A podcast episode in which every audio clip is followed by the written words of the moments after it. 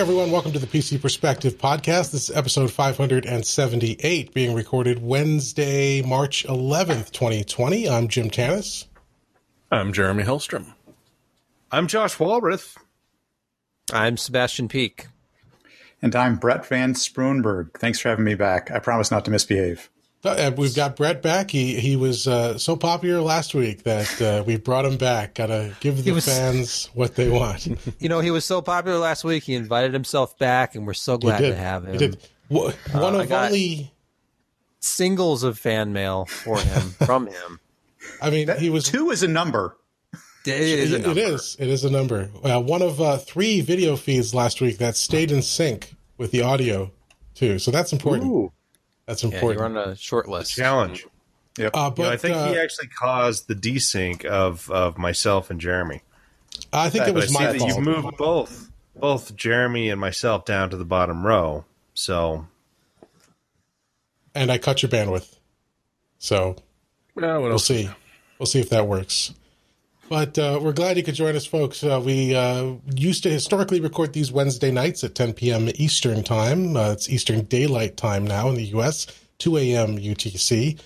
And uh, if you want to join us live, because sometimes we we record on a Thursday, sometimes we miss a week, you know, whatever. You can join us at pcper.com slash live and also head over to pcper.com slash subscribe to join our mailing list. So you'll get a notification uh, when we go live, whether it's going to be on schedule or, or delayed and we also give you a little uh, teaser of the topics that we have uh, on on uh, the the docket that evening.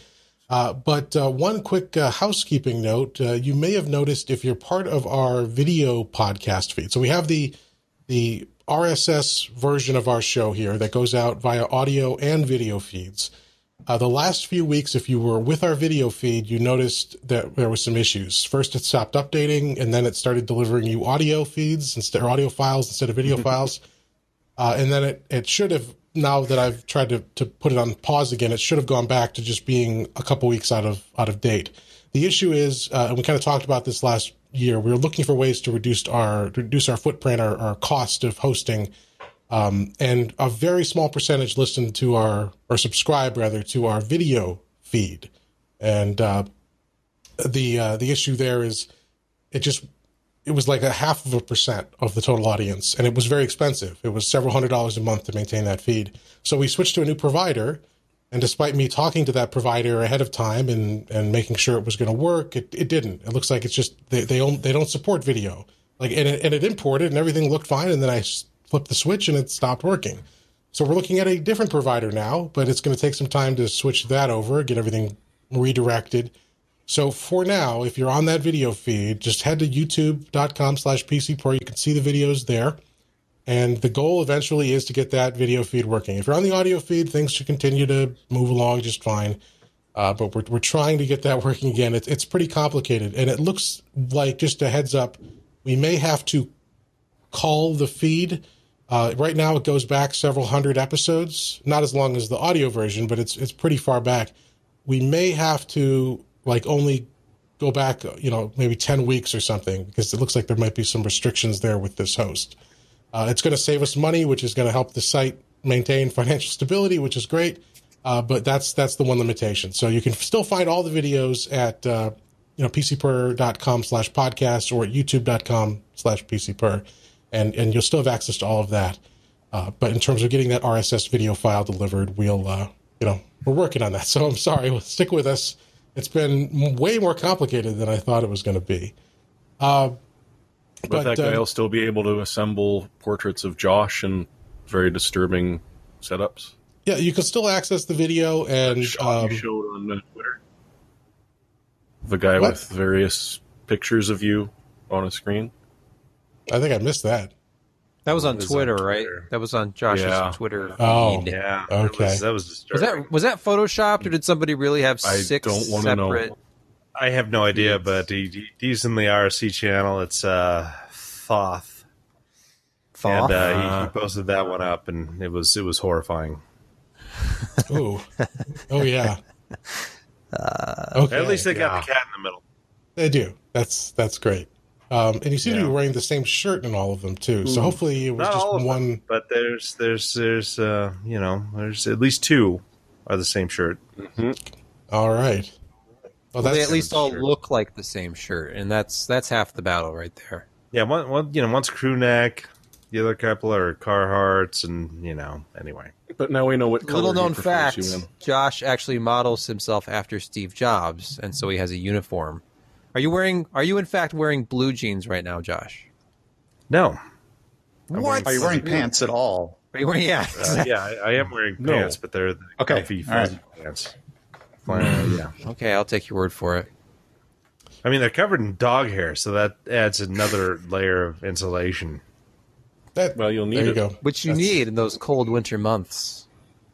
It's cold.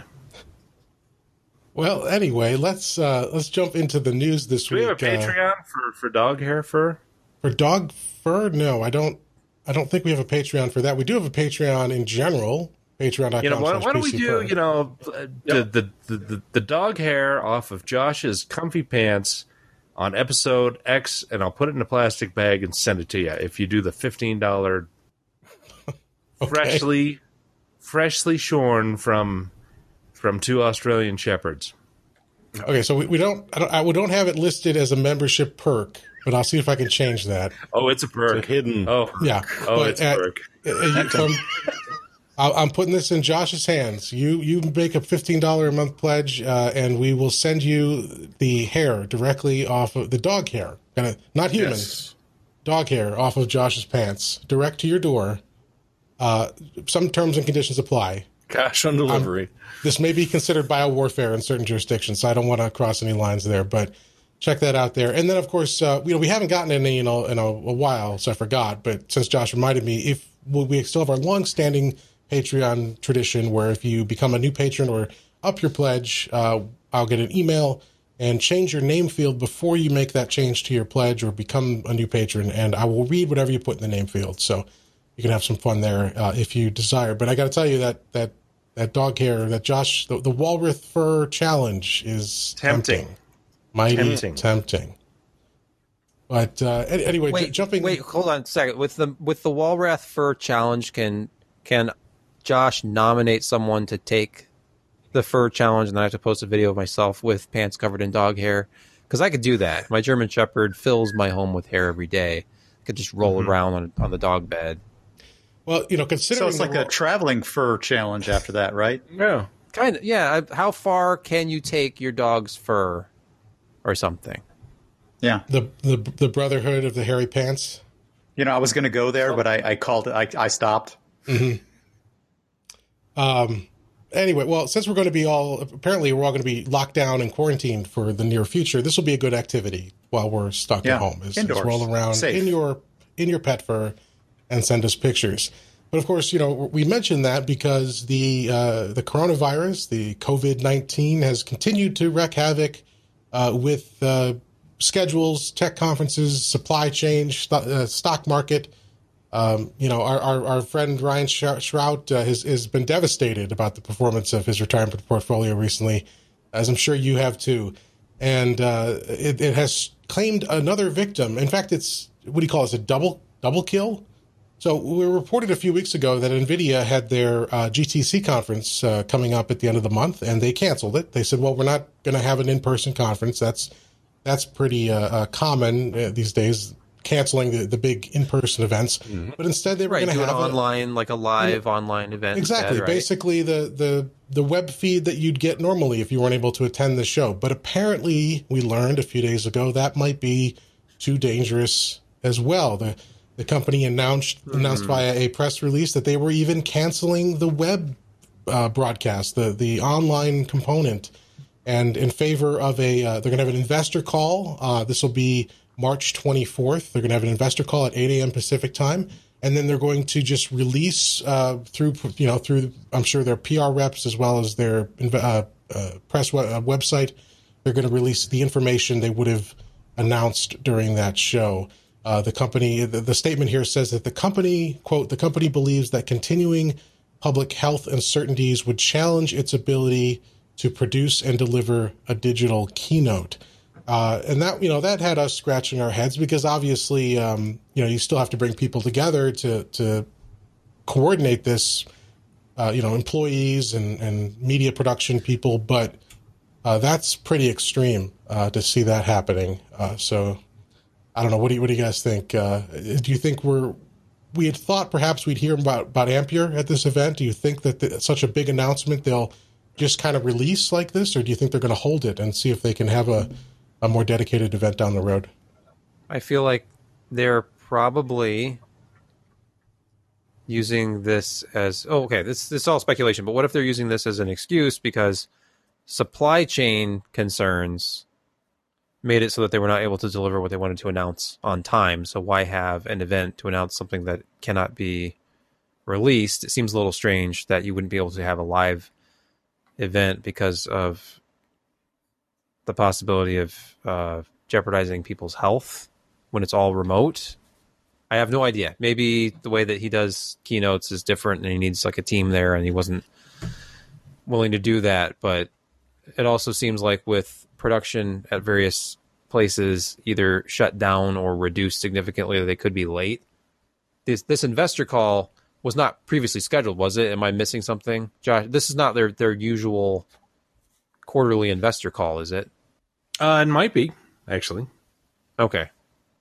So, So I wonder if I maybe mean, it is around that. Uh, it is that time of of of uh, year slash month to do the uh, the quarterly calls. So All right. yeah, I don't know. I, I mean, if uh, my gut feeling is they probably were going to tease something, but now they're probably not going to tease anything, and that tease would be really only just a tease. Um, there's some feeling around the industry that we won't see next gen uh, NVIDIA stuff until late 2020, and the big stuff maybe until 2021. But I don't know about that. My gut feeling is late fall is we'll see new stuff from them. So September, October. Also, if they showed up in hazmat suits, people would confuse it for an Intel commercial. Ooh, yeah. Remember the old bunny suits? Don't don't they also need to time this to stomp on Big Navi? Also, to just go, oh, hey, look what you guys did. Oh, that's nice. Wham. Well, I mean that that could certainly be a component of it. I mean, and we the leaks we've seen thus far of, of the high end of Ampere's launch will be they're, they're rumoring a forty percent jump over twenty eight. So the thirty eighty Ti will be a forty percent jump over twenty eighty Ti. So, and I don't think there was any indication thus far that Big Navi was going to even exceed twenty eighty Ti performance. So you know, who I don't know if they necessarily need to hold it to to squash, you know, to potentially squash AMD that way. But I think the Navi 2X is is going to be a pretty solid part. I mean, everything that they've kind of talked about, and I mean, you know, Lisa has has not so far over exaggerated performance of the parts that have been released under her watch.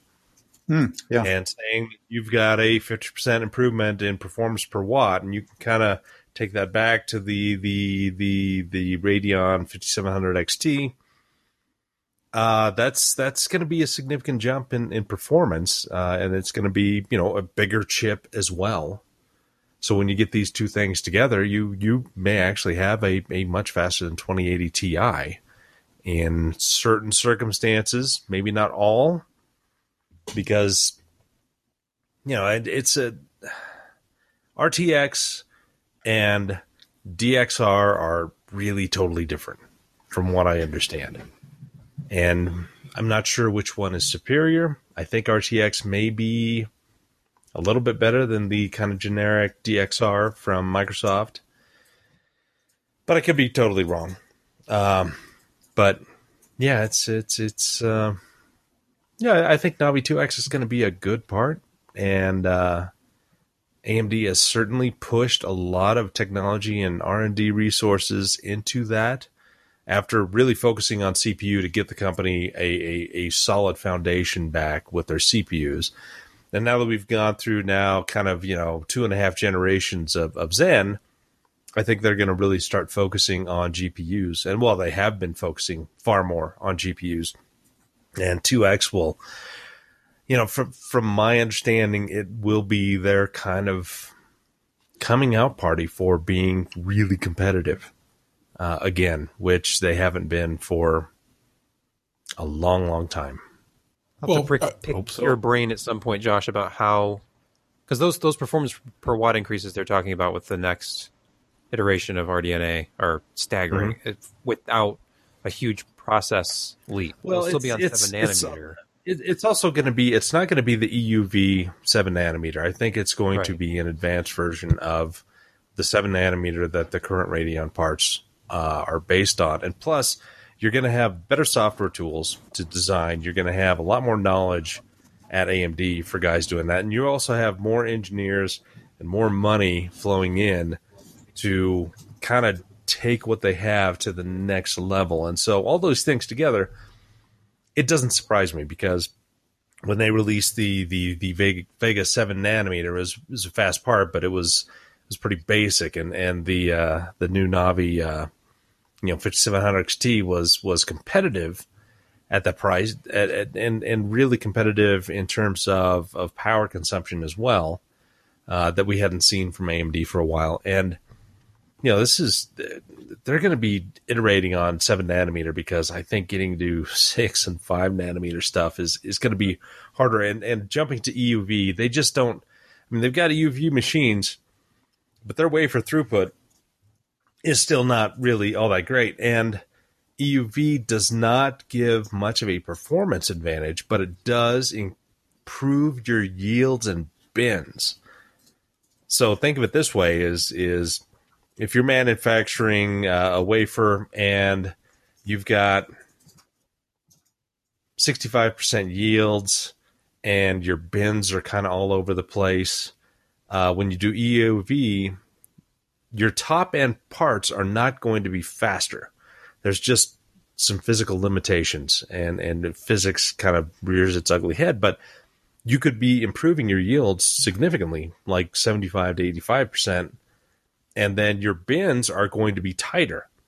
So you don't have this large, you know, distribution of hey, we got some really fast parts here that's like ten percent, and we've got really slow parts here that are about fifteen percent. Uh, you're you're going to skew those possibly, so that your your bin, um, you know, margin is is is going to be smaller, and so that's that's the the key to EUV. It's not it's not going to be top end speed, but you're going to have improved bins and possible yields depending on how many base layers that they do over EUV and, and what they do because there's still going to be oh lord is it still going to be you know quad patterning and and all this other stuff on other layers? And it's just I mean it boggles the mind. It's it's so stinking complex but I mean they're they're kind of narrowing that band where bins are and and better yields but not better power efficiency and top end performance. Does that make any sense And I hope you're right. too. Okay. Sorry. I'll just shut up now. No, that's what that's what we have you here for. It's certainly not your looks. No, certainly not. Even though Um, that guy's got six screens of me on there. That's yes, that is uh that's disturbing. Uh I'm still not quite Well, able I'm to into process that. But uh, I want to take a quick break here. We've got a uh, Patreon message, um, little unorthodox here Uh-oh. because he he didn't change his name and he was able to avoid the character limit by just sending a follow up message. But I'll give it to him. Rush the Bus, a uh, valued member of our Discord community, has sent the following message, which I am obligated to read by the rules of our Patreon agreement. Quote, I am requesting a binding 30 day ban for Jordan on the Discord server to commence at approximately 12 a.m. noon Friday, March 13th, and to run con- uh, congruently with the recently instituted European travel ban. Thank you. Unquote. well, Poor I, Jordan. I said I'd read it. I didn't say we could enforce anything I read, but I appreciate the sent- sentiment. Uh, we love you all. We love you all. Thank you. Josh, anyway, getting the fur ready.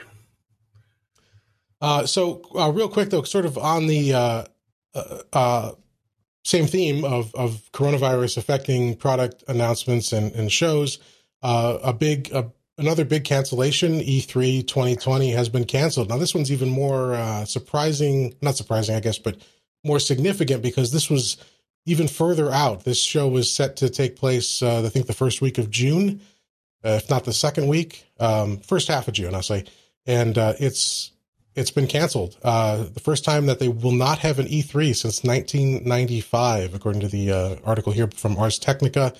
Uh, the uh, they sent a, the, the uh, ESA sent a message out uh, citing growing concerns over the COVID 19 virus and and pretty much shutting it down. Now, E3 itself has been under siege. companies like Sony have pulled out in favor of having their own press conferences in recent years. Microsoft was still committed and uh, for its part, Microsoft uh, Xbox chief Phil Spencer uh, said said on Twitter that that of course the Xbox and Microsoft teams will have their own digital event to make up for the lack of whatever they were going to announce at this show.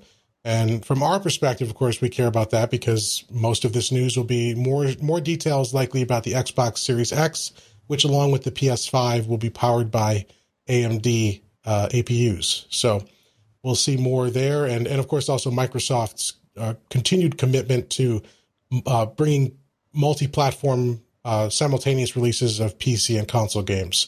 So more games for the PC, PC focused hardware from a big player in AMD being the again the major platform for both of the top high performing consoles this generation. Uh, so we'll see what Microsoft has to say there, but uh, yeah, I mean, I if, with E3 being canceled, that doesn't bode well for Computex, which is set to happen just before E3 and is in mm-hmm. Taiwan as opposed to Los Angeles. So, um, yeah, we have there we even been any be... grumblings about that being discon- uh, postponed or I can't. Nothing official. No, no, okay. Not, uh, yeah, nothing official. But uh, if enough major players pull out, and if enough yeah. enough press and vendors don't send their teams, and you know that that's that'll kill it itself. I mean, this is having a, a major impact on the the travel industry. Obviously, hotels uh, for all these events are being canceled. There are uh, laws, state legislatures are passing laws that are are forcing companies to give uh, refunds, or they're, they're, considering the passage of laws that are forcing companies to give refunds uh, outside of their normal refund window for hotels and, and, flights and things like that. So uh, this is going to have a very significant impact continuing here, it seems. So, uh, hey, we're, we're ahead of and, the game. We don't leave our house. And they, they've closed Italy. And they've closed True. Italy. They've closed yeah, Italy. It's closed. Um, it's, yep. No sauce for you. So no, or olive oil. Yeah, and and we're yeah. We're, you've been out buying toilet paper. You should have been stocking up on olive oil. Yeah, I know. True. Now, now, now I know. Um, but uh, we, we we speak in jest, and to a certain degree, we have to. This is just how it is. But of course, obviously, people are dying from this, and uh, we we don't mean to make light of that situation or or of the, the as this continues to uh, occur, things will spread down. Like I just found out just a couple hours ago that my son's school here in northern Kentucky they're closing the school district for at least uh, ten days. So that's going to have an effect on working families and and students and, and things. So we'll keep an eye on on this as it relates to the hardware issues. But uh, outside of that, uh, you know, just our best to everyone who has to deal with this, uh, regardless of whether it was overplayed in the media or irresponsible reporting or any of the other criticisms that have come uh, along with it. Just wash your hands, folks. Yep. Wash your hands. Um, and but, stop touching uh, your face. Yes, or did at least wash your hands before touching your face. Did you see right, the? Uh, there was a video yeah. of a public health uh, spokeswoman, spokeswoman yeah. in California. She's like licking her finger to turn yeah, she's, pages. She's reading a statement. You know, do not touch your face. Do not touch your mouth. Licks her finger, Lick. turns the page. but I mean, it underscores how how hard it is. There's so many things. I mean, I I don't I try not to, but subconsciously we touch our face and you know cough and and eat without. Oh, I pick my nose sometimes. like nobody's business. It's yeah, just yeah. flick them around my office, and oh, I mean my work digger. office, not my home office. Yeah. So you know, whenever somebody comes in and leans up against the the door frame, I mean, it's like you know, there's a couple of bugs there, and you're just like, um, you might you might want to go wash just put your entire body. But remember, just look at George Dojan again. It'll be kind of salty and sweet. Yeah. And you'll like. You're you're the living test tube. You're the you're the entity we're brewing this cure in. Not just because of his oh, physical the human petri test tube. Yeah. Yeah. licking those uh, railings. I've looking already at the got elevators. some, you know, low level. Yeah, yeah, no, no, no yeah. I've, I've built up the immune system by by travels to airports, but you know, let's not go into that again. Yeah. And children. Yeah, let's let's Let's let's public talk health more. perspective Yes. is over for this week. All Thanks. right. Well, let's talk Thanks, about Maury. Windows 10 2004. And no, not Just Windows Server 2004, not a version of Windows that came out in the year 2004. The latest update to Windows 10 and the way that Microsoft is doing the naming, uh, they're they're using a year and month uh, designation to separate the major releases. Uh, the most recent was 1909. That was September of 2019, and this one is uh, slated for well, who knows when they'll actually release it? I don't think they've actually matched up the calendar to the name in years now, but but technically this one is designated 2004, so that's April 2020. But of course, leading to some confusion because Windows 2004 sounds wrong in 2020. But the the next version's coming out. Um, it's it's a minor version. Uh, Scott posted this for us here at the site. Uh, Windows Central has a video going over the the features that are going to be included. I know that Thurrott.com, uh, Paul Thurrott there has he always does a good job kind of giving a an overview of the features. So you can check that out as well. He's got an article listing the changes. Not a lot of huge changes. There's going to be some updates to Cortana. Uh, there, there's finally uh, poor, poor Cortana. They're they're separating her out from the core of the operating system into a separate app. So they're disentangling. Yes, as, as Jeremy knows, enterprise management of features like Cortana can be a nightmare. Uh, but they're they're splitting it out so it can be it can be updated separately. Uh, it can be controlled in terms of permissions separately, and it'll have some some new features, some new smart features. Like for example, if you ask it an inquiry and you type the inquiry, it won't speak back to you because it knows that you're typing. So it'll just give you the answer without talking. Uh, and uh, things like that. It's, they're also splitting it out from search so that you don't have to worry about Cortana trying to help you as you're as you're just trying to do a you know basic file search. Uh, there's uh, some stuff for for Windows Reset. Um, there's some game bar stuff. A very uh, or not a very a relatively modest update in terms of of feature updates for Windows 10, but uh, it will be coming out uh, soon. I guess the, the the big one for developers is they're going to WSL2, Windows Subsystem for Linux 2, a major upgrade uh, there. So I don't know. Have you guys been following the uh, the insider builds, or, or anything you looking you're looking forward to with Windows uh, 10 2004? Reimaging all Absolutely. machines after they bust.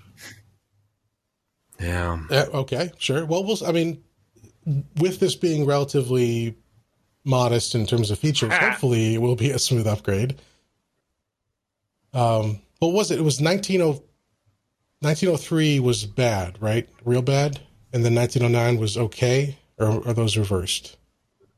No, I think you you've got that 1909 right. was better. Okay, I think yeah, yeah, it I didn't use 1903, I don't think. I went from 1809 to 1909. I was playing Smart. it safe. yeah. Because 1809 was the one I think that you had to have. That was the first one that supported real time ray tracing, I think. Uh, That was so that was a major Oh, feature edition. uh, and then Yeah. Yeah, it was. I was on 1803 and I had to upgrade to start doing like RTX stuff. Yep. But since then it's been like subtle changes to the way that the installer works and certain things in the OS that I barely noticed. But it's it's definitely harder to create a local account than it used to be. Um, yes, that is. Uh, if you haven't followed that, if you're connected to the internet during initial setup, Yeah. it will force you to create or to link to a Microsoft account. The only way to avoid that is to discon- physically disconnect Yes. your network, yeah. Yeah. then offline. set up, be offline, Then and reassure it several times and then Yes. set it yes. That's Yes. annoying. You have to pat it on the head and stuff. And Yes. yeah. Well, I mean, no, you, no, I you, really you, do. you act like you do join a domain, Mhm. and you you choose that option, and uh, Yep. you don't actually join a domain. You can do a, a local group. So, Although I, th- I yeah, think if you do Unless that, if you're using Home Edition, in which case it doesn't exist. yeah, home exists. Uh, blah. I don't do Home. It's just hell. I, I don't know if it, if this still is the case in 2004, but I know in one of the more recent uh, versions, if you do the the domain workaround, you then also once you're booted in and finished, you have to then uh, fix something because it thinks it won't let you change certain aspects of your system configuration because it it tags them as being uh, administered by an organization and not yourself. And you can Yeah, fix it's it. mostly just a message. yeah, well, it it You can still do it. it blocks certain things, but you can you can undo it. You just have to run a, a registry command and chase uh, uh, something in GP edit or something. But Yeah. just yeah, it's not I love how they make my life easier. So much yes easier. Right. yes. Yep. Especially when they try and help. Well, we got Windows 10 X to look forward to, so that'll be a whole different bag of worms. But uh, yeah, check check out uh, Windows uh, 10 2004 coming to a PC, whether you like it or not. Although, uh, if you do the deferral, I guess uh, the, um, Pro and Enterprise customers can continue to run 1903 until December of this year, and 1909 until May 2021. So, uh, but you're going to have to work at that. Microsoft's going to going to try whatever they can to get you to uh, upgrade. But uh, all right, we've just got want to some, go back to Win- Women Seven, no Windows Seven. Windows Some 7. people haven't left yet. yeah, no. Yeah, Yeah. I think a Some lot are of still people running haven't XP. yet. That's true. A lot of uh, point of sale systems are many of them, and banking uh, very much Yep. on uh, XP and uh, industrial drivers, uh, machine controllers. A lot of XP still. Hospitals. Oh, And, there's uh, a problem right there. Oh yeah, could you imagine like your ICU is being overwhelmed due to uh, Hey. COVID patients, and now Windows Update comes along? You don't have to Well, I imagine mean, that's the nice a thing lot about of XP. the. You don't have to worry about that. That's true. That's true. Yeah, you don't have to imagine it. Really, there's a lot of XP out there uh, running a lot of Mm-hmm. important critical hospital hospital gear. That's unfortunate. Uh, it's true. Very just- uh, and very open to over the air uh, compromise. Well, just Yeah. don't network it. Go, Yeah. go, go Yeah, Battlestar, Battlestar Go, Galactica approach and firewalls everywhere. Um, and yeah, yeah. So the the uh, the chat is reminding me. I mean, technically, that Windows version, it's you're supposed to pronounce it 2004 to distinguish 2004. But- no. Whatever, it's all good. What if and you were hey, someone who referred to the year as 2004? I guess not a lot of people did that like they do now, but Sure. Uh, we'll we'll get through it one way or the other. Uh, but uh, quick shout out: we've got a new Patreon uh, or a new patron for a Patreon. Uh, uh, Mikel Bibout or Biboot. I apologize if I'm mispronouncing that, but uh, thank you. He just became a, uh, a new patron, so that's awesome. Appreciate Nice. it. And if you'd like Thank me you. to say something embarrassing, just uh, send a message, uh, uh, follow up to that, and I'll be happy to uh, uh, say something terrible for you. Beep out. And Beep personal. out Is, is say something terrible and personal about me. I'm fine. I'm fine with that. Well, what was that, Josh? Beep out. It's a uh, common name in Wyoming. Oh, is it okay? Uh, Very politically connected family in the Lander Riverton area. Beep out. Interesting. So are they sending you a message, perhaps? Hmm, I am not politically connected. Well, that, I guess that was that. Maybe that's the message. Get with the program. Yeah, yeah. They're they're letting me know how insignificant I am, and you know what? That message is received. There we go. Oh, I don't know, Josh. You have a platform that's big these days. You've got your socials. You do this podcast. Your reach is uh, it's bigger than a lot of people in your hometown. man. Exactly. So- Have you seen that Black Mirror episode? That's you. Yeah, you know, I, I got a megaphone, and all I ever do is burgers. there are worse things in the world. Than burgers? Absolutely. Yeah. let's not explore that any more than necessary. But let's talk about uh, Intel desktop processors. So they've been uh, they they finally hit 10 nanometer on mobile last year, and now it's the the quest, the epic journey to get there on desktop. And Sebastian has some news from Intel or a report uh, on the upcoming Alder. Is it Alder Lake or Alder Lake? I'm going to go ahead and say Alder. Alder. Alder Lake uh, desktop processors rumored to be coming out the 10 nanometer platform for Intel uh, with the LGA 1700 socket. So what's what's the Yeah, rumors here? What's the latest? Uh, well, this is something I saw on VideoCardz, and it came from apparently a Chinese PC shopping forum. So I I don't know. Like the, slide is something that could have been created in a few minutes in uh, Google Docs. It could be real. Who knows?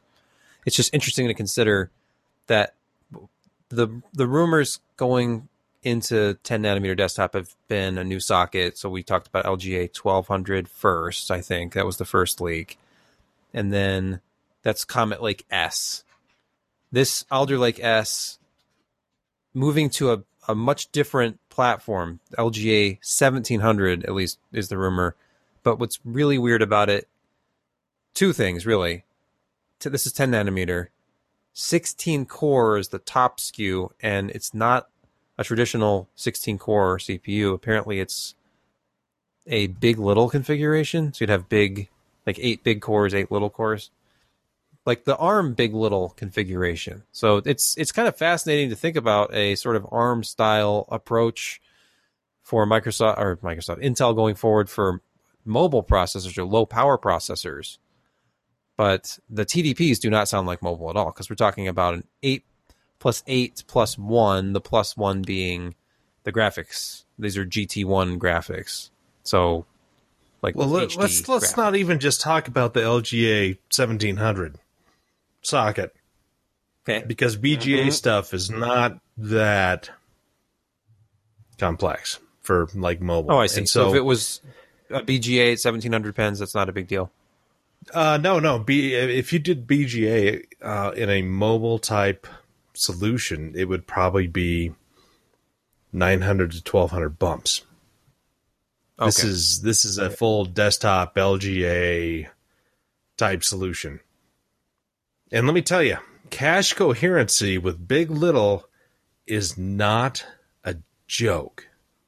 Because unless they, they, they mirror the sizes of the different caches, level caches, it causes a lot of problems. And this is something that ARM has been struggling with. In Android, they've they've fixed a lot of it, but it's not perfect and it is complex. And yeah, this is this is Intel's first foray into it, and I have a lot of faith in Intel. They've got a lot of good engineers, but this is not this is not a small undertaking in the least. What do you bit. what do you make of these quoted TDPs. 125 scaling up to 150 seems like for 10 nanometer. You think about oh what, yeah, 10 nanometers terrible. Yeah, as with 16 cores, It of course it's like 100 and, you know five watts. Yeah, no, it's it's uh, it's it's not. Uh, yeah, it's it's not unexpected. 10 nanometer. I don't think they will ever get that fixed to where it needs to be. Uh, they're gonna you know do 14 nanometer plus plus plus plus plus and uh, i think they're going to accelerate their next generation and they're going to really take a look at the cascade of failures at 10 nanometer because it, it seems like they threw a lot of technologies all at once into 10 nanometer and it just never really worked well. And no matter how they tweaked and, and tried it, they kept a lot of the base technology the same instead of just saying, "Hey, let's uh, let's let's you know chuck gallium arsenide or whatever you know the materials that that was the next generation supposedly you know the the panacea of, of performance from Intel," and uh, no, it it just didn't work, and uh, I mean, they even talked in their in their financial analyst meeting that uh, it is not going to be nearly as economical as the 14 nanometer stuff, and that's saying a lot because why you go down these die shrinks is you can pack more transistors in, you can have better TDPs. It, it in the end is more economical than the larger, um, you know, in this case, faster and more efficient process node. Um, it just didn't work out, and it's a failure in the manufacturing group. It's a failure at, at the top levels because they said, "Hey, we need these technologies, this technology." this stuff all packed into one and we're going to have such an advantage over all of our competition it's not going to be funny and 2015 passed by 2016 2017 2018 2019 now 2020 and we're finally starting to get 10 nanometer products from Intel that just I mean you you you have smaller dies but the other physical properties uh, are not nearly as good as what 14 nanometer like plus plus plus plus plus plus whatever uh, gives you in terms of TDPs, top speed, all that stuff that really defines performance. But but graphics. This is um. but but ignore all that and look at our graphics. They're so Hey, good. Jo- Josh, what what do they what do they take away from a CPU to make a quote unquote small die? Like, what do you mean? Well, they have like the the larger core, small core here, and they've Oh got, no, what are I they mean think, think in terms of, of an atom, an advanced atom versus a a you know a current Core i7, um, you know a Skylake based derivative. That's what they're doing, big little. So you have a bunch of, of less important but still meaningful threads going to the little things that are low power that they, they don't need to have the performance. Lot of background stuff. And so you can do this work just as well at a, a quarter of the TDP of, of a regular core, and it's not going to affect your performance whatsoever in, in a desktop solution or whatever. Um, and but you've still got you know four regular you know big cores with you know two threads per, so you've got you know I don't know however many there you know eight eight plus eight whatever uh, sixteen and I don't know how they're going to, you know, space that out eventually, but yeah, I mean, it, it, it's, you know, it's in theory, it's, it's a good idea. In practice, it takes a lot of work to do it effectively, and you've got to include the OS people in there at the very lowest levels and at the very beginning of uh, when you're developing the solution because the software and OS level stuff is is so important with big level little and especially you know uh, cache coherency. I mean, you're you're trading off workloads to you know start off on a big core. It's like you know we're going to shuffle it off to a little, but the little core has a quarter of the L2 cache and no L3 cache. Uh, you know, it's it's just there's a lot of complexity in there. And uh, How about instruction set? Is it uh, they share an instruction set? Or? x86 So it's it's it doesn't matter. That's that's ISA is is the same between them both. But you're Yeah. you're just talking about cache coherency. That's that's Okay. that's Oh, yeah, I can see it. and the big little Yep. because you have different l- sizes of of L2 caches and Yeah. and even you know different sizes of L1 and L uh, L1 uh, data and L1 instructions uh, that can have Mm-hmm. an issue as well. But primarily it's L2 because that's where a lot of that data is shared in between cores that they you know rotate work on, and you destroy cache coherency and it, performance goes to hell. Yeah. Also, though, uh, just real quick, uh, PCIe 4.0. Yeah, that was the other thing. It's that allegedly was left out, I guess, kind of last minute from Comet Lake. So if if there were issues adopting that, I think where was I reading that? Was on ExtremeTech that they have they may have pulled PCI Express support from Comet Lake. That was back at the end of January. That was being reported. Mm-hmm. So I wonder what's the likelihood of them bringing PCIe 4 to desktop, especially if this product does not come out until either late this year or early next year? Wouldn't they be on to PCIe 5 by then? Or Well, I mean, if- that's what they've been saying, but I think it was FanlessTech three or four months ago uh, was showing off one of the, the next gen NUCs that hasn't been released yet, but will be, and that was also mentioning PCIe 4, not 5. because 4 will technically run on the same platform, right? As long as it's robust, if it's deemed to be robust enough for the added signal. I would think so. Or What no, I mean, trying to because say? originally, if you think about AMD side on the on the X400 series, technically PCIe 4 was cap- it was capable, and then Yeah, they it, it worked on didn't most want to have to but the- individually the ratify was- the boards, and so they yeah. Yeah, yeah, Well, and you updated a BIOS or something and lost it, didn't you, Josh? yeah. Yeah, yeah, yeah. The, the, what the uh, gaming M7 from MSI initially had Yeah. PCIe 4.0 support with a 3000 series uh, processor, but then yeah, you updated the BIOS and the new AGESA uh, cut that out, like the bastards they are, and and all my performance went to hell with my SSD.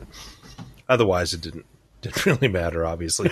uh, but uh, I think you know PCIe 5.0 was has it officially been ratified yet? I would have Yeah, to thought check. it was already I do not ratified. know. I think there's a I, think, oh I 506. thought maybe roadmap. last fall it was finally ratified, but yeah, they're. I, I think they're they're so far away from actually having working hardware, and it's amazing to me that Intel is going to be essentially a year behind AMD in implemented PCIe 4.0, and I think it is kind of indicative of the industry that the guys who would benefit most from doing PCIe 4.0 implementations are all the, the single SSD guys. And there's only one controller out uh, in, in terms of the consumer space Yeah. that supports that. And it's like, what are these other guys waiting for? Are they really waiting for Intel? Is Intel twisting their arms and saying, yeah, no, you, you don't want to release those until we have a solution? Because this is not unheard of in Intel circles. I mean, Samsung, they're a very large corporation with a tremendous amount of money. Why don't they have a consumer PCI 4.0 controller? Well, I mean, it could be because they've they've moved there in enterprise already, uh, along with another Yeah. other, uh, other It companies. is an enterprise, but it's it's very limited. it, And, it, I mean, could, consumer. Well, I mean, I, I- and I don't know the challenges of and the costs of bringing that to market. It could be they're waiting for better market penetration because right now you've got Uh, AMD gave a couple of million dollars to Phison to develop their PCIe 4.0 Yep. controller on their Right, right. Phison okay. E12 to, to make it to E16. A couple of million. And they accelerated that out by six months. The the money's there. What why why are not we seeing these things? I mean, it's not I mean, it, there are design difficulties. But Phison and AMD have proven that the difficulties are not nearly as substantial as we may be led to believe. And I think that is, is simply just Intel muscling some guys and saying, no, don't release that until we have it because we don't need any more competition than what we got because we got screw ups and 10 nanometer. We got screw ups because we can't get past Skylake. And now we have a screw up that we can't implement PCI 4.0 in any of our designs because we're planning on 10 nanometer working in 2016. Mm-hmm. Mm-hmm. I, I, as you said, not unheard of, not unheard of. Not at But- but, all. Uh, And Josh, would in you believe May 29th I believe of last at year this time. was when The what? PCIe say PCIe 5.0 was May 29th of last year. Oh, Yeah, that's a lot longer ago than I thought.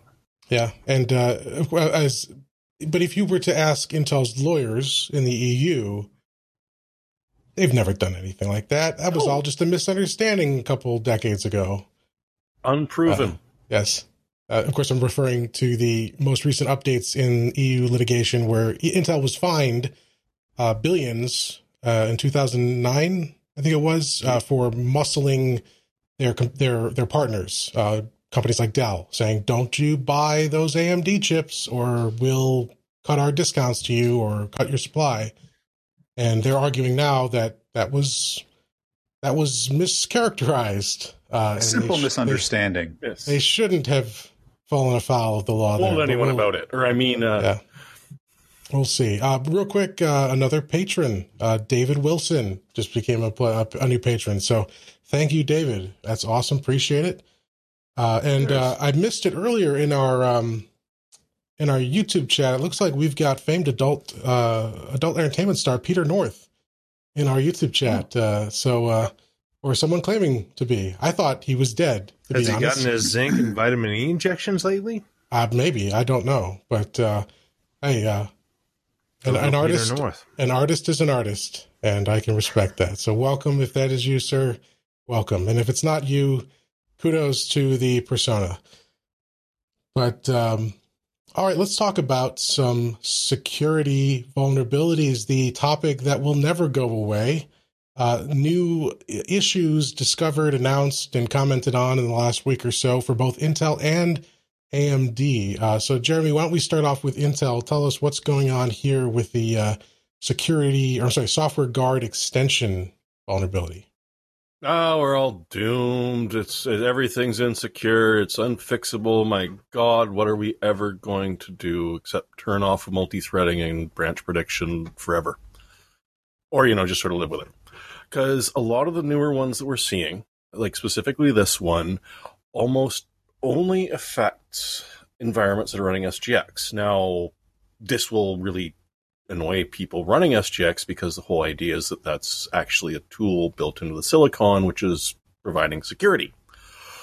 But unfortunately, uh, the same researchers that brought you Meltdown and Spectre have discovered that there is indeed uh, an injection attack that you can do uh, when resuming for sleep or coming back from a power off state that uh, will allow them to take a browse through whatever is going on that's being protected in theory by SGX. The they're not looking at releasing a microcode update. Uh, they are talking about releasing a patch, and at this point, we don't know. But these guys have had experience with what happened with Spectre and Meltdown, and they're saying somewhere between a two to nineteen times slowdown if you fully implement uh, the mitigations that they're suggesting. So once again, you you got to pick between speed and security. Thankfully, this particular one, uh, as a desktop user at home, you're not really going to see it all because you don't even use SGX, so you can't be affected by it. It's one of its vulnerabilities. As Alan said in the chat at one point, it's it it is part and parcel of modern architecture that yes, because of the way that we do branch predictions uh, and multi-threading, that there are architecturally certain areas where you are going to be able to inject things. And so it, it's a choice. Do you want to get rid of all of that, or do you want to work with the mitigations at a, a level that's acceptable to you uh, to balance between security and performance? It's just the way things are. And uh, there's a, a, video that the register uh, embedded demoing the the uh, exploit with some pretty epic music uh, to accompany it. So uh, you can check that out if you're interested. And uh, I guess then continuing on that trend, we've, we've we turned to the AMD side and some some news there about another vulnerability. This one it affects a wide range of processors, but from what we can tell, the severity or the, the risk rather is is pretty minimal, uh, right, Jeremy? Yeah. Uh, again, it's in this case it's a cache collision because they they've reverse engineered the the hash that AMD uses uh, in their prediction technique. You see, read that hash, you can then predict where uh, the processor is going to hit next, and intercept that uh, that call uh, with your own call coming from the same address to be able to inject some interesting things into it. Now, in one hand, the researchers, as Scott had mentioned in the original post, have demonstrated you can do this uh, via Java and uh, something, uh, yeah, JavaScript engine in uh, Chrome and Firefox and through hypervisor.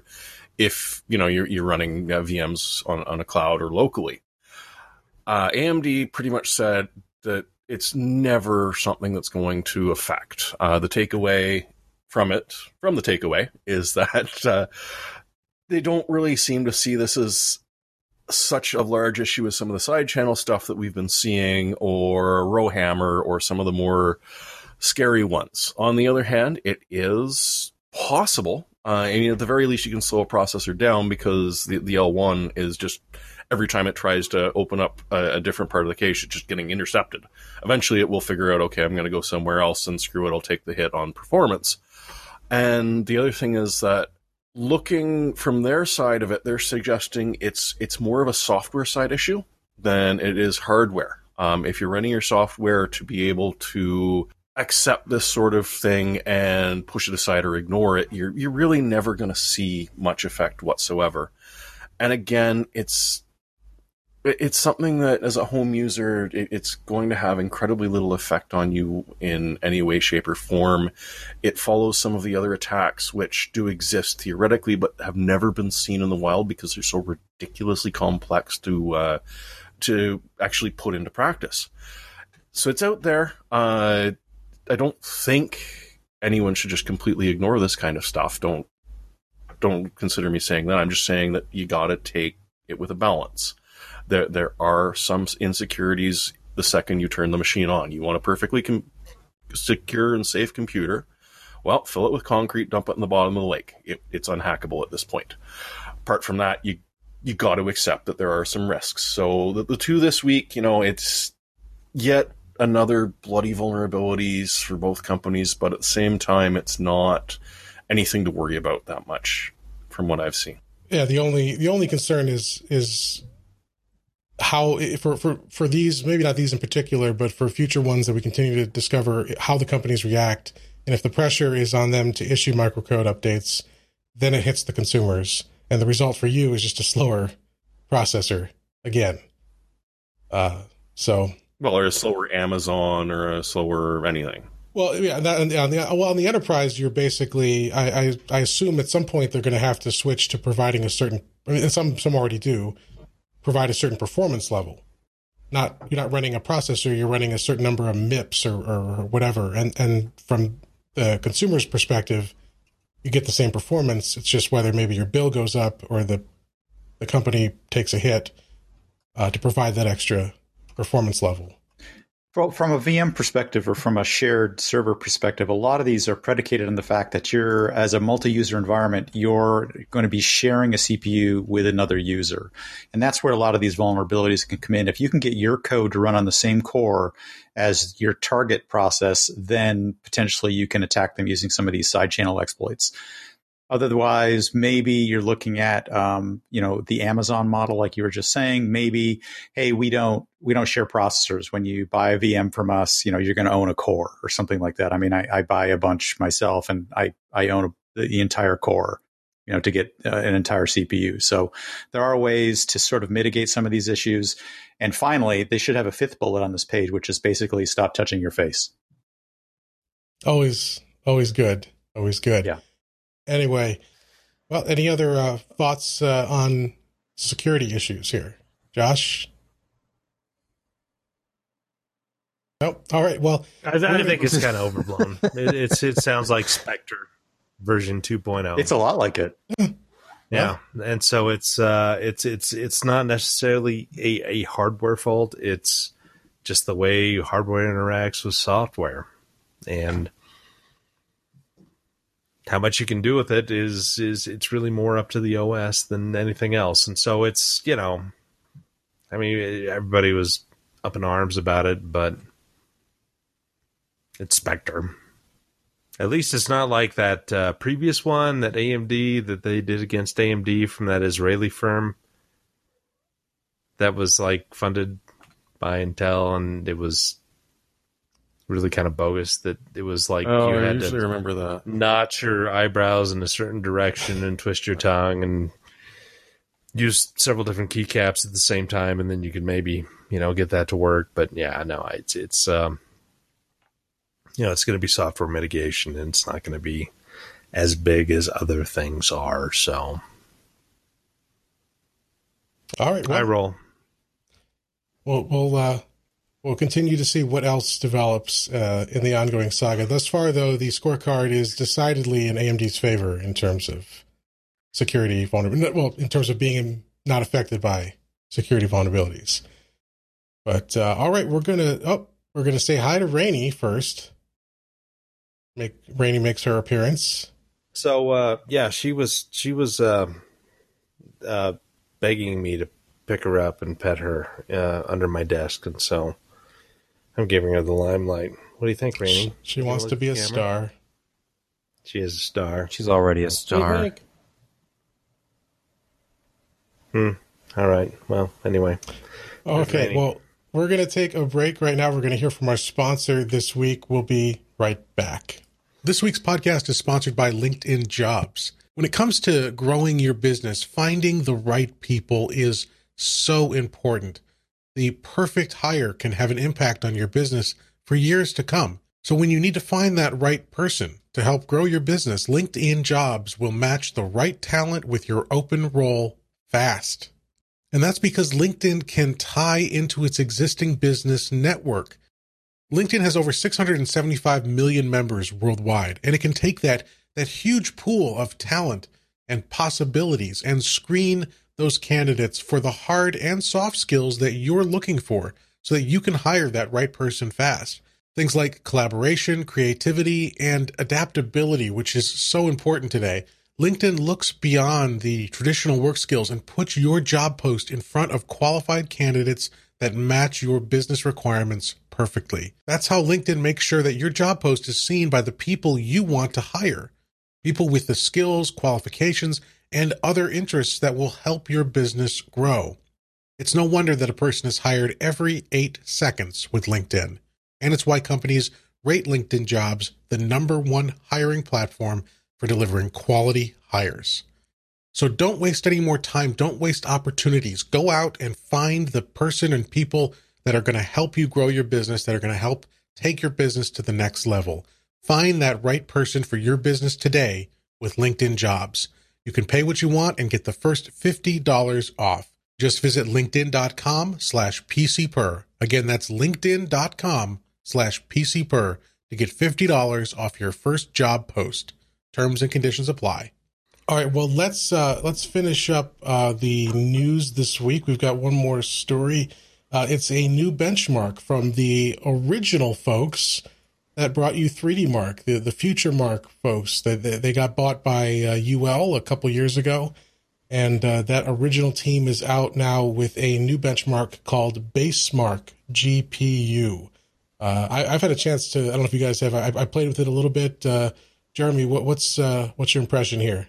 I, I hey, it's nice to have a new benchmark because you get sick of the old ones pretty damn quick, right? Like after you've stared at it for so long, you, you I can just you attest to this. desperately want something new. Yeah, Sebastian I knows. haven't- Yeah, Sebastian. and I look, mean, I it, supports every fired it API, right? It's it's it's DX1112, Vulkan. OpenGL. If you want to know Yeah. how good Metal, your too. iPhone It'll- is compared to your uh, Core i7, you can do it. Yeah, I, I played with it a little bit on Windows and Mac, and yes, it does support Metal for Mac OS. And I don't know about. I, I would assume then iOS as well, right? Uh, if it's Yep. built in there. And uh, now there is a danger. Uh, we look at this these cross-platform benchmarks like uh, Geekbench. There is a danger where even if you can try as best you can to create something that's comparable, but there's always going to be a question about you know efficiencies and and different engine or different uh, APIs and, and things. You know, is it truly uh, fair? Is it truly accurate? But uh, you know, it's free. You can check it out. Uh, maybe we'll start including this because it runs pretty quick. Uh, that's that's the nice thing about it. It's very simple thus far. It runs pretty quick.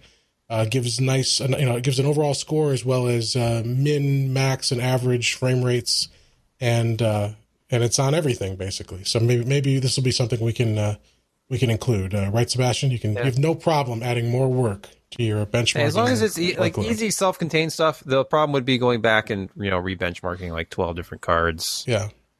I don't it, know why hey, they didn't call it start somewhere. all your base mark. I don't know. Yeah, that's an obvious miss.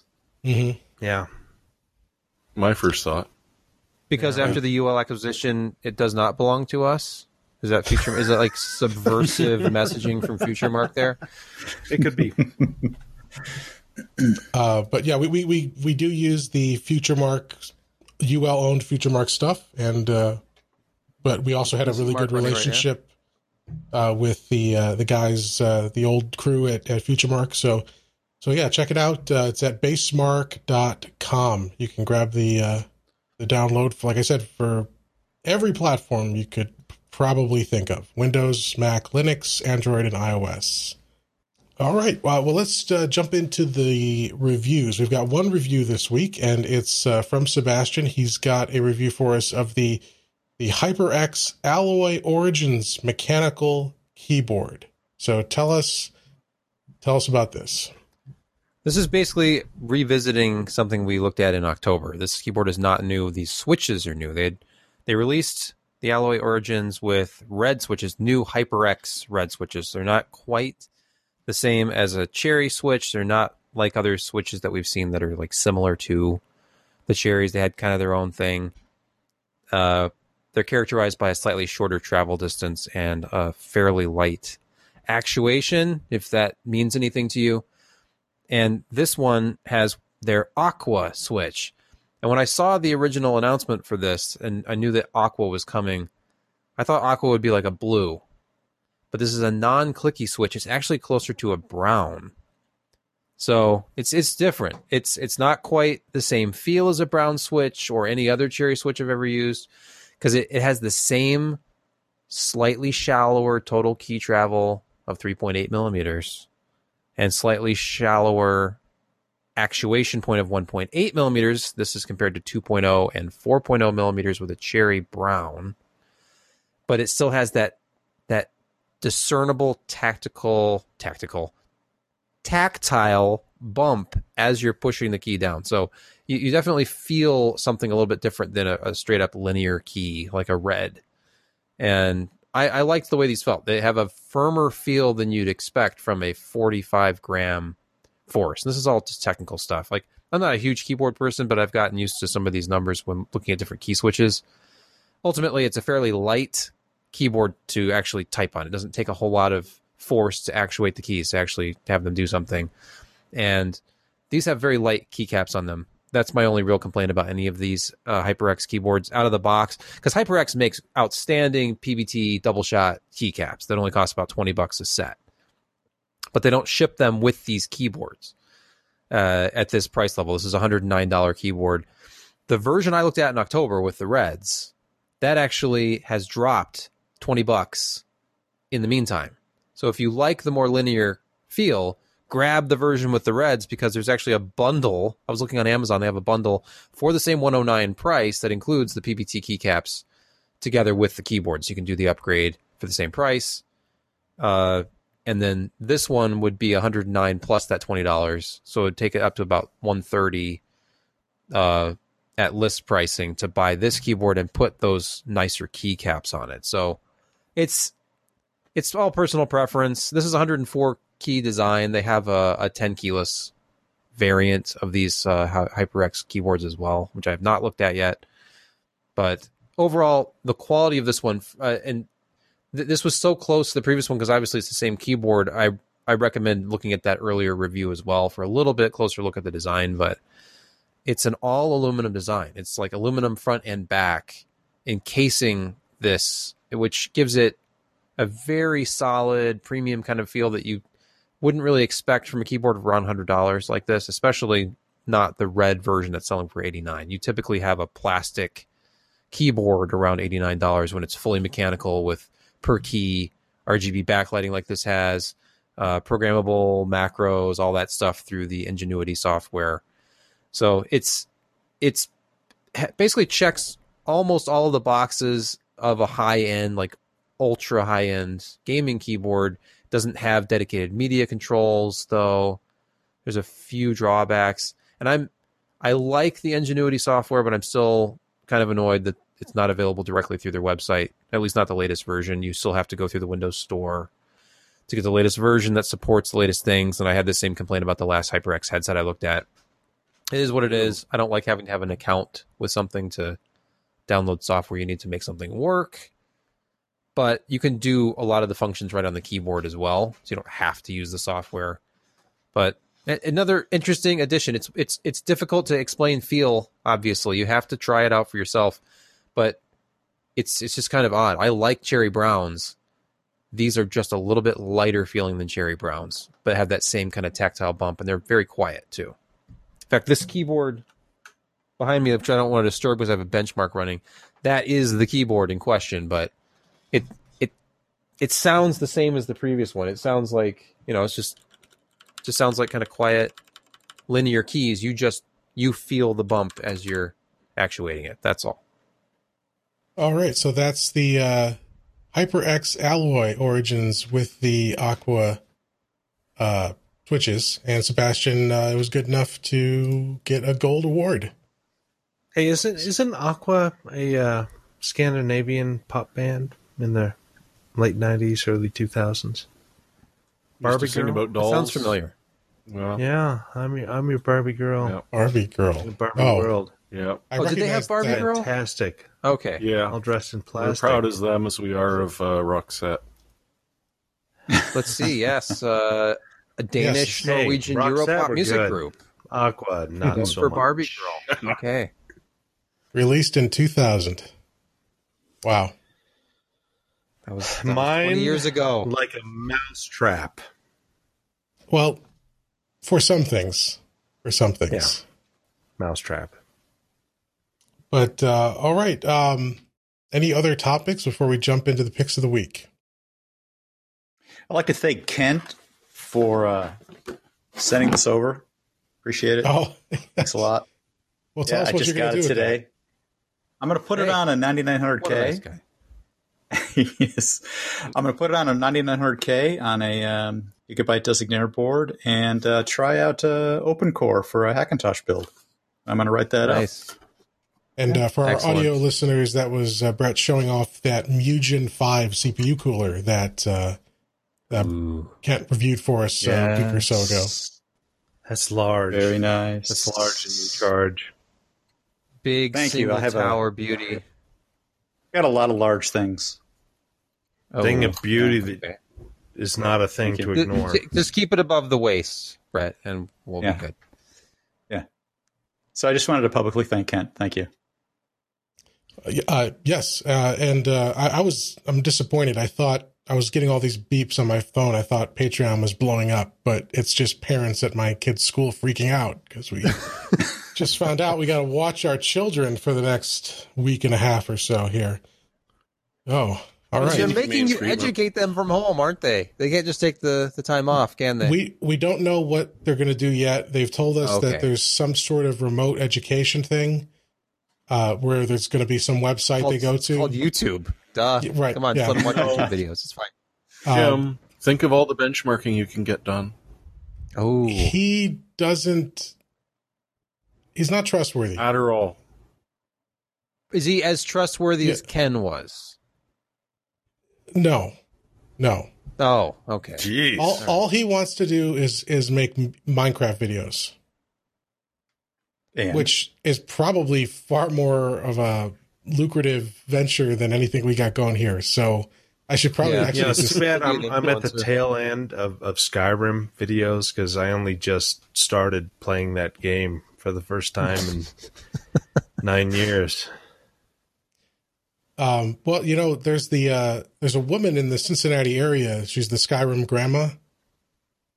Mm-hmm. I don't know, if, uh, sh- and that's very popular still. She's doing a meetup here next month. I, actually, she probably Oh wow. it'll probably be canceled by the coronavirus, but uh, Well, I mean, she's she's not young, so no, no. she's but kind of just in the saying, group that, that can be massively affected by coronavirus. yeah. Uh, but uh, my my point is, depending on how you angle it, Josh, you could make it work. You just gotta you gotta come up with a catch. Grow No, my no, hair that out. one. There you go. There you go. And uh, Jim, I think somebody's going to make a killing here in uh, YouTube channel for uh, remote education at age appropriate uh, times. So, hey, you've got a, you know, a six year old. Okay, here's the channel for you. You got a ten year old. Here's the channel for them for the education classes that are going to be missing in school for due to the uh, virus. So They- there's they an would, opportunity there. And all it It is is hacked Peppa Pig videos. Well, Well, that, and, and Minecraft how tos and, Yeah. and cheat codes and stuff like that. That's yeah. that's what that would last like a week, and it would be very promising, and then it would quickly devolve into uh, typical YouTuber bullshit and scary Exactly. Eastern European torture porn with children's cartoons. I don't, know if you guys And have what- seen those. That those and, are and what was I that video with the them, and. Slenderman videos and Slenderman, Slenderman, videos? Five Nights Uh, at Freddy's and any other trend that Yeah, I'm six Five months at to a year out of date on. But yes, and no, Jordan, I will not send you my ch- my child. I will not uh, send it down. But uh, thank you. How many kids you got, Jim? Or and Just you cannot FaceTime his child either. So Just stop one? asking. Just one. I know. And here Josh is running zone defense. Yeah, pretty much. Do those uh, plastic See gates nickel. still work for them? It's the, the you don't need the plastic gates. You just need to put up um, uh, wi- wireless um, dampeners. And if you Ooh. limit the Wi-Fi range, that is an effective deterrent for movement because they will not exceed that range. It's it's the, Talk about the- being tethered. yeah. Yep. You know, there's no faster way to have a family meeting than to go unplug the Wi-Fi and just Mhm. stand there. Yep. Yep.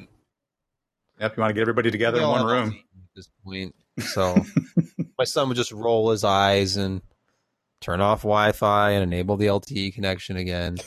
Ugh. Dad's messing with the router. I get a lot of sidelong like glares, like He, he calls you peasant, doesn't he? with his eyes. Yeah. I haven't actually heard that word from him yet, but He's saying it on the inside. On the inside. right. Let's uh, let's get our picks of the week in. Uh, I'll start off Oh, first. Uh, this is a uh, something that I've never been good at, and that's you. You probably should put a screen protector on your mobile phone. These things cost a thousand dollars, and you, they, despite Apple's Paying too much for marketing, screen protector. Uh, I, I, well, I'll explain why. So you put your screen protector on, and it's fine. And there's a ton of ones to choose from, and there's like tempered glass and fake tempered glass, and just matte plastic and film and all that. But I always get bubbles. I cannot put these things on straight for the life of me. And then even when I do get them on straight, there's always some air bubbles under there. Well, I found Wait, this do, is do, do you use the do you use the the Windex? I, I, I clean them and I wet have the little application? stickers. No, no, no, no, no. It's it's it's Wet wet. You you spray Oh, the Windex, in there. Windex application. Okay. You you put you put the, the the screen protector in there, and then you squeegee everything out, and there's no bubbles. Okay. I, I haven't tried that, but with this You can also Well, use your tongue. with this particular Oh. uh, screen protector, You can use your tongue. yes, you could. Right. Do you know where your phone's been? Do you know where it's been? Yes, Yeah, but the, I in the, don't D- know the Denver COVID International Airport. My my phone has been touching. The, oh, I thought you were talking about. Do you know where Josh's tongue has been? Because I don't Yes. know. I mean, I don't think your phone can get infected, and if you have a good seal with the screen protector, you'll probably be fine. Uh, Well, anyway, so with the, the, and there's various screen protectors that come with different like gimmicks for applying it, but this one it's from a company called Spigen or Spigen or whatever. We'll have the link to it. It's it, it, the, I've used this on a, uh iPhone Max, uh, regular iPhone, an Android. Um, uh, what was it? The uh, what's the Google one? My brother-in-law had it. The Pixel? Google, Pixel? the Pixel, the Pixel Three, I think it was three A and basically it comes with a plastic thing that's you, you put the filter in or the protector in you stick this plastic thing down you peel it you push down i've used it every time every time it goes on perfectly straight and there's no bubbles uh, and it's a little expensive it's it's $11 plus uh, or no it's 11 $11 with free shipping right now for a two pack Buy the used one. yes by the use uh, but uh, free Corona.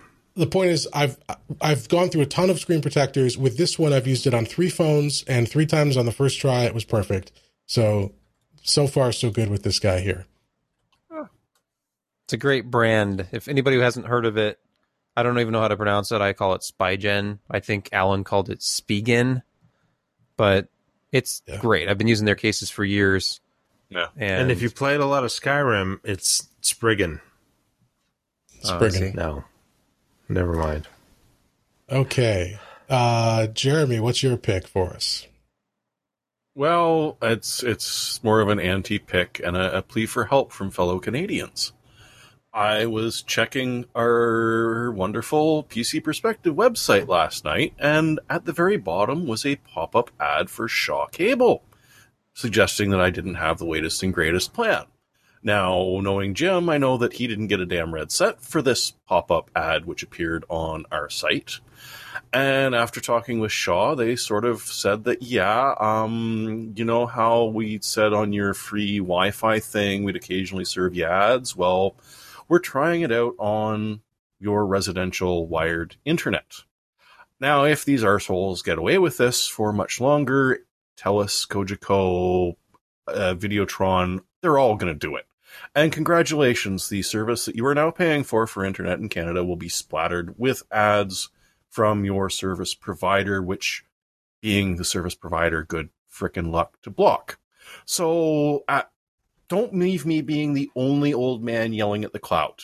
Uh, in the show notes, you'll find a link to the two organizations you can use to uh, complain about this the CRTC and the CTTC.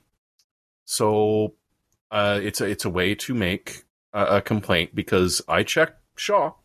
There is nothing in the terms of services and agreement that has now said that I have to agree to get pop up ads on my websites from them it's also not just for myself and my fellow Canadians, it's for website hosts that are now suddenly going to get screaming people at them saying, Why in the hell are you putting this pop up ad about my ISP when they're not, nor are they getting any rep, uh, financial compensation for having this ad plastered on top of their website? Yeah, that's no so good. please consider.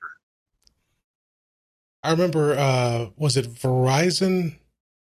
there were some United States based ISPs that got in trouble because they were issuing pop ups through port 80 with about warning you about running out of bandwidth.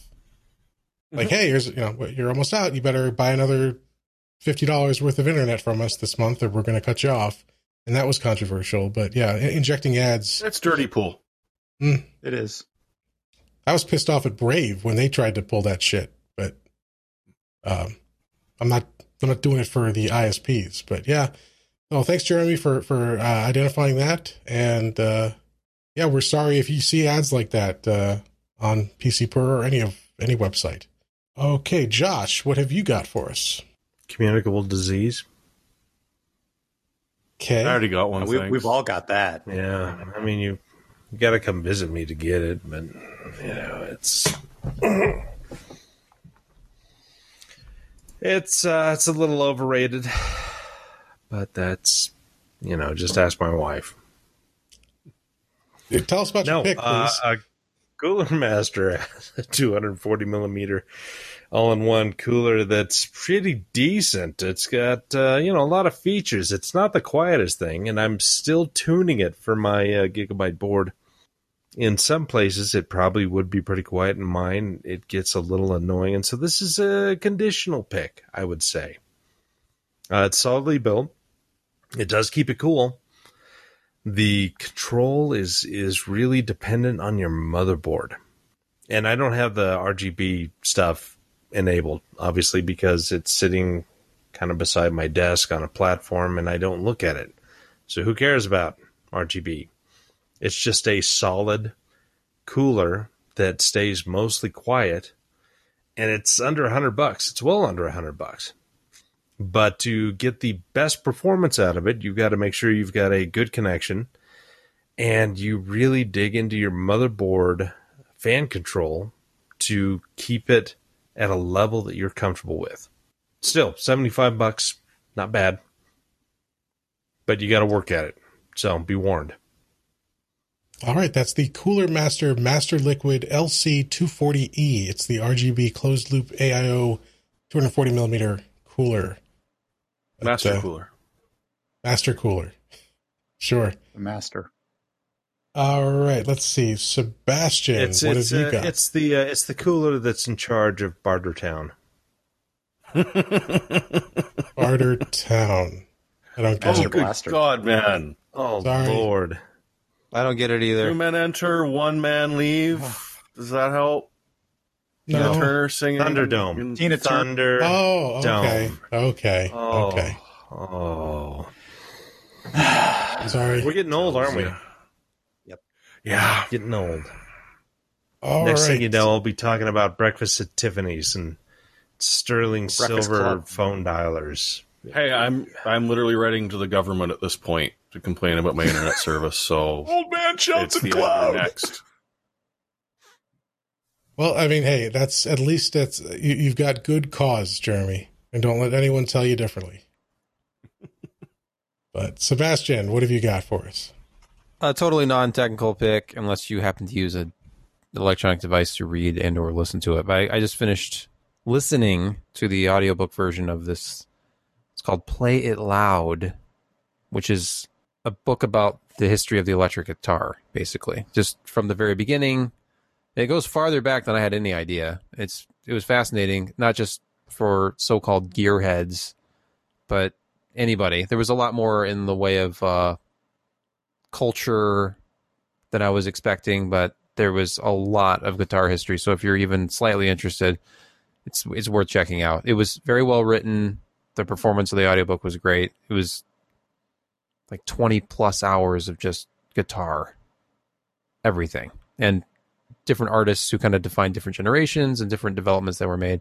I didn't have any idea how, like I said, how far back the electric guitar went, but it's kind of staggering to think. Like Gibson was releasing the ES 150 in 1936 for $150. They used to sell through the Montgomery Ward and Spiegel catalogs. And they were made about two miles away from my house, where their, that original pickup was conceived and all of that stuff. So the Gibson part of it was interesting for me locally. And then all the Fender stuff, Rickenbacker, all of that is in here. Check it out.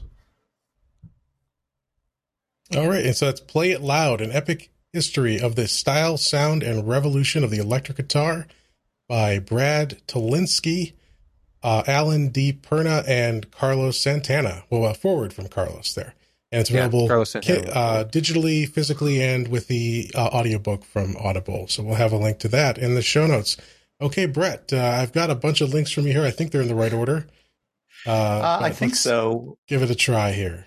So what? So what happened is is that we talked about this last time, and this uh, happened yesterday. Is that there was a new release of something called the Babylon Project, which is a modification to a game engine that was kind of they left for left it for dead uh, some number of years ago, but the modifications to it has been going on for 20 years now, 19 years. So, you know, I don't want to exaggerate, about 19 years. And it is a game called Free Space, and it's available on uh, on Steam. So you, there's a Steam link there too, so you can show that off. That's I think that's seven in the in the notes there. So it's ten bucks. Ten bucks. Okay, this is the base game. You install this game. You go and get the. There's five or six mods. There's Battlestar Galactica mod. There's a Babylon Five mod, which is what we talked about last week, and the fact that a an update, which was uh, number six. If you click number six there, an update was, was released yesterday to it, and this is what brought it to my attention. It's they had all these new campaigns that were added, all these new fixes were brought in. Um, it's actually it's pretty cool, and uh, if you know if you're like me, and I know that I am, you like Babylon Five, and you know you kind of miss that universe, so go fly around in it.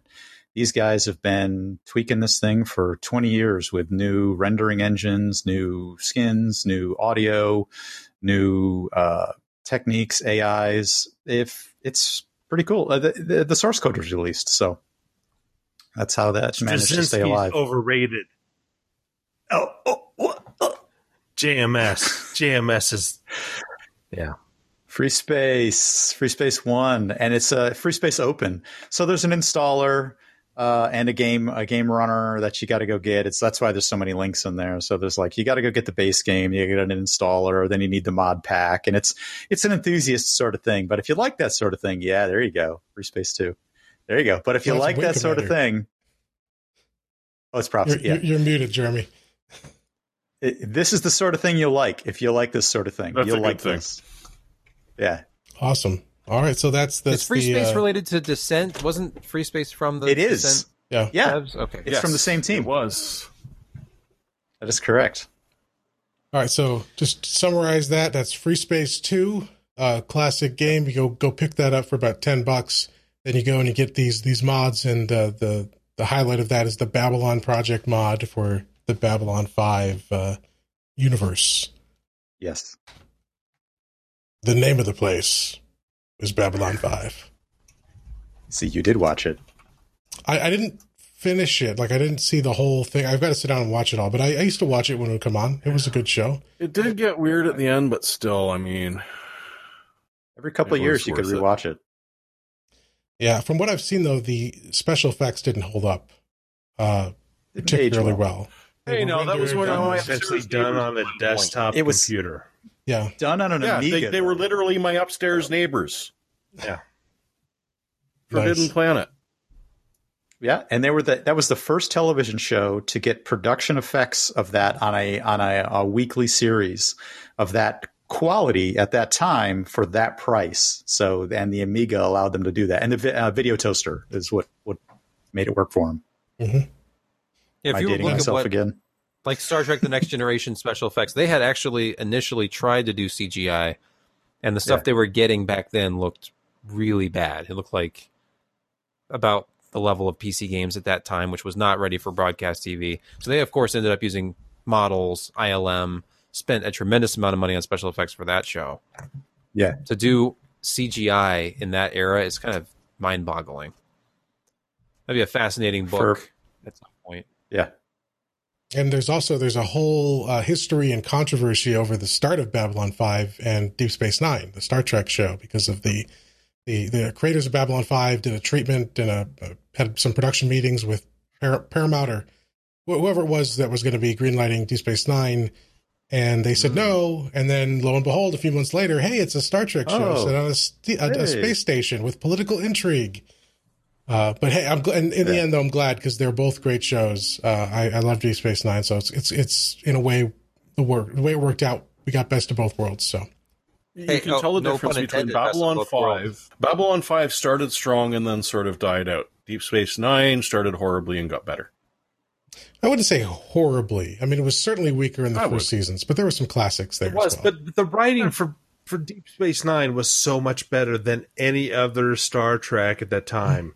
And Well, hell yeah. especially when Voyager came out, and then you watch some episodes of the first, you know, season of, of Deep Space Nine. It was like, this is night and day. This is Shakespeare Mhm. versus, yeah.